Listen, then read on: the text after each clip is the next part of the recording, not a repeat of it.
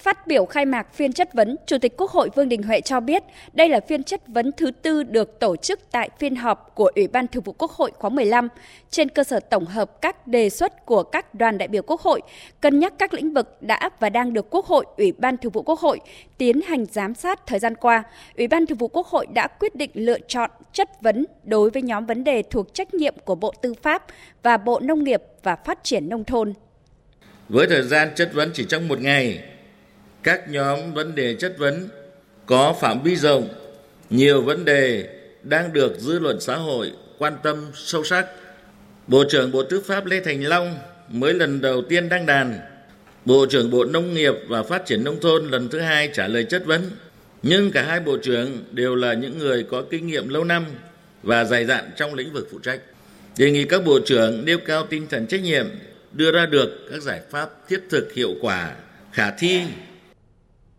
Mở đầu phiên chất vấn, đại biểu Trịnh Minh Bình đoàn Vĩnh Long chất vấn nguyên nhân của tình trạng cán bộ sợ trách nhiệm. Theo báo cáo của Bộ Tư pháp hiện nay thì à, cũng còn một số nơi thì có cán bộ thì có biểu hiện là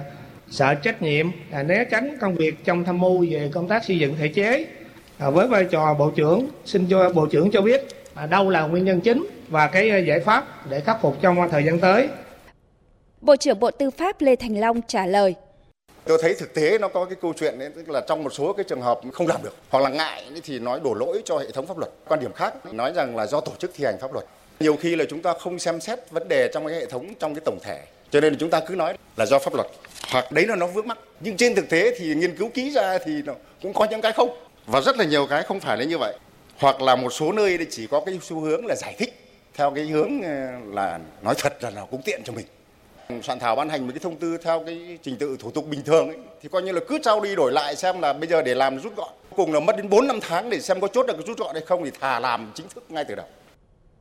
Nêu rõ tình trạng nợ chậm ban hành văn bản quy định chi tiết, hướng dẫn thi hành luật diễn ra trong nhiều năm mà chưa được khắc phục, gây khoảng trống pháp luật, đại biểu Trần Thị Vân đoàn Bắc Ninh, đại biểu Điểu Hình Sang đoàn Bình Phước đề nghị Bộ trưởng có giải pháp để khắc phục tình trạng này. Thừa nhận có tình trạng chậm ban hành văn bản quy định chi tiết, Bộ trưởng Lê Thành Long cho biết giải pháp của Bộ trong thời gian tới. Thì giải pháp thì chúng tôi cũng cố gắng. Chính phủ thì đã ban hành nghị quyết Bộ Tư pháp trình về một số giải pháp khắc phục các cái hạn chế bất cập trong công tác xây dựng văn bản. Trong đó có cái câu chuyện về quy định chi tiết và cái kỷ luật hành chính trong cái soạn thảo ban hành văn bản và cái trách nhiệm tổ chức thi hành. Cái quy định 69 về xử lý kỷ luật tổ chức đảng và đảng viên là một cái công cụ rất mạnh. Và bây giờ nữa, Bộ Chính trị cũng đang có cái chỉ đạo để trình cái quy định của Bộ Chính trị về một số giải pháp về phòng chống ờ, tham nhũng tiêu cực là ít nhóm trong công tác xây dựng văn bản cái trách nhiệm của anh phải ban hành văn bản anh phải soạn thảo anh phải chủ động ban hành mà anh không có cái chủ động đó thì phải chịu trách nhiệm ngoài ra thì về lâu về dài đấy thì tôi vẫn phải tính ấy, tức là chúng ta cố gắng làm sao đấy những cái việc ấy có thể ban hành ở trong luật và lẽ ra là phải điều hành ở trong luật chưa hài lòng với những giải pháp mà Bộ trưởng nêu ra, đại biểu Nguyễn Thị Thu Thủy đoàn Bình Định và đại biểu Tô Văn Tám đoàn Com Tum tranh luận lại.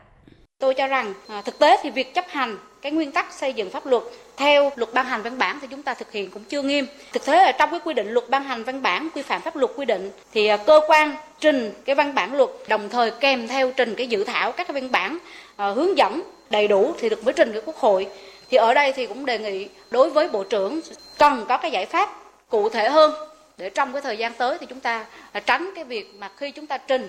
các cái văn bản Ờ, đối với cái quốc hội xem xét thì chúng ta phải đầy đủ tất cả những cái dự thảo mà chúng ta đã quy định theo cái luật ban hành của văn bản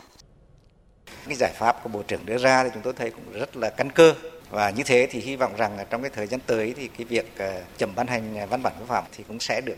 khắc phục bước nhanh hơn. Vậy thì cái việc ban hành văn bản quy phạm pháp luật chậm như vậy thì nó có ảnh hưởng gì đến quyền lợi của cá nhân và tổ chức không? Mà nếu ảnh hưởng thì có lượng hóa được không? Và nếu lượng hóa được ấy, xử lý việc này như thế nào?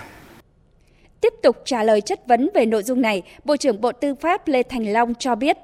Thường nghĩ là lượng hóa được và có gây cái thất thoát về tài sản nó ảnh hưởng đến ờ, quyền và lợi ích của nhà nước của người dân hay không thì ờ, có. Quốc hội khóa trước ấy, chúng ta đã nêu một số các cái văn bản, cái nghị định của một số bộ mà vì nó chậm cho nên là không thu được một số cái khoản tiền sử dụng nọ kia. Chúng ta lượng hóa được. Thế còn các cái giải pháp chúng ta xử lý như nào có những giải pháp tổng thể có những giải pháp cụ thể từ ban hành văn bản cho đến thiết kế các cái luật làm sao cho nó khả thi cho nó phù hợp. Các đại biểu đánh giá hiện nay hệ thống văn bản quy phạm pháp luật ở nước ta đã được ban hành khá đầy đủ, bao trùm toàn diện nhiều lĩnh vực. Tuy nhiên nhiều nội dung văn bản pháp luật chưa đồng bộ, mâu thuẫn lẫn nhau. Cho biết giải pháp để giải quyết tình trạng này trong thời gian tới, Bộ trưởng Lê Thành Long trả lời. Cái điểm thứ nhất là cái hệ thống pháp luật của chúng ta là một nó rất là là đa dạng các cái hình thức. Anh em là không phải ờ, trong tất cả các cái trường hợp là nắm được. Chúng tôi đang cố gắng phát huy cái cơ chế của hội đồng thẩm định nhưng không phải trong mọi trường hợp thì cái hội đồng thẩm định cũng hoạt động tốt. Cái điểm thứ hai ấy, có cố gắng để à, pháp chế của các bộ các ngành chừng mực nào đó là pháp chế địa phương anh em đóng góp thêm vào đây thì cũng đã có một số việc mà làm được chẳng hạn như cái thông tư ờ, 42 của Bộ Tài chính về tăng cái kinh phí hoặc là đang cố gắng để có được cái ờ, nghị định 55 sửa đổi quy định một số cái chức danh và có cái tức là cái chức phận nó tốt hơn cho anh em làm cái này. Và đồng thời có các cái nguồn để hỗ trợ. Thì đấy, chúng tôi cố gắng. Chất vấn về cơ sở pháp lý của việc phân cấp phân quyền trong quản lý nhà nước, đại biểu Hoàng Ngọc Định đoàn Hà Giang bày tỏ lo ngại nếu chỉ thực hiện phân cấp trong phạm vi được giao tại văn bản quy phạm pháp luật của Trung ương sẽ không đẩy mạnh được hoạt động phân cấp như mong muốn. Chính vì vậy, đại biểu cho rằng cần thiết phải có văn bản quy phạm pháp luật quy định riêng về phân cấp để tạo cơ sở pháp lý cho địa phương đẩy mạnh hoạt động này. Trả lời nội dung này, Bộ trưởng Lê Thành Long cho biết khó là các quy định về phân cấp phân quyền nằm ở rất nhiều luật chuyên ngành như đất đai, tài chính, đầu tư. Vì vậy trong quá trình phân cấp có chỗ phân cấp về thẩm quyền, cách làm nhưng thủ tục không có nên gây vướng.